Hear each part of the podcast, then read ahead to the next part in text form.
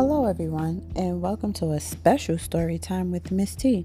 Today, we will be celebrating Juneteenth. Now, for those that are unsure what it is, Juneteenth is June 19th that is put together, and it's when all of us black folks celebrate our freedom. Now, we originally were freed from slavery in 1863. However, we all weren't free. It wasn't until two years later when people from Texas were able to find out that they were free. So we celebrate Juneteenth because that's the day when all of slavery was abolished. And abolished means that it was canceled. It was something that was illegal now. But um, today we will be celebrating by reading a story called All Different Now Juneteenth, the First Day of Freedom. It was written by Angela Johnson and illustrated by E.B. Lewis.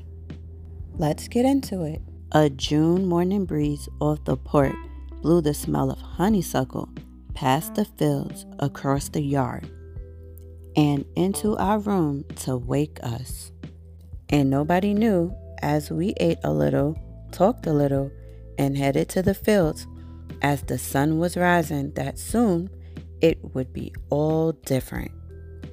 Then we worked and worked and worked some more under the hot Texas sun until word spread from the port to town, through the countryside, and into the fields that a Union general had read from a balcony that we were all now and forever free, and things would be all different now. I watched as my Aunt Laura sang as she held her baby. Mr. Jake, who some say was a hundred, cried quietly, and groups of grown people bowed their heads and whispered things to each other I could not hear. My mama held my hand softly and looked beyond as another breeze blew over and everything fell to a hush.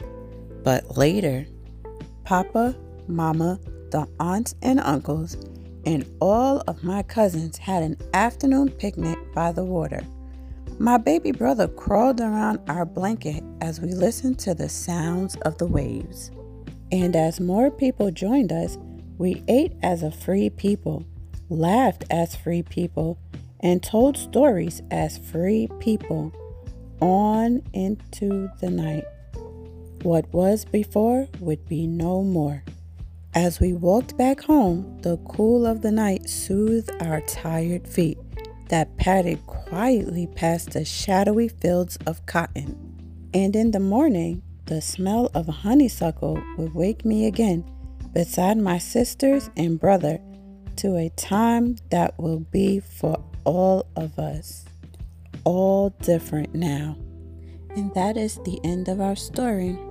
I do hope that you've learned something and are celebrating with the rest of us. You can leave me a message and explain to us what did you do to celebrate Juneteenth. Well, I hope that you guys have fun. I hope that you guys have learned a lot about today, and I hope that you're able to carry it to teach someone else.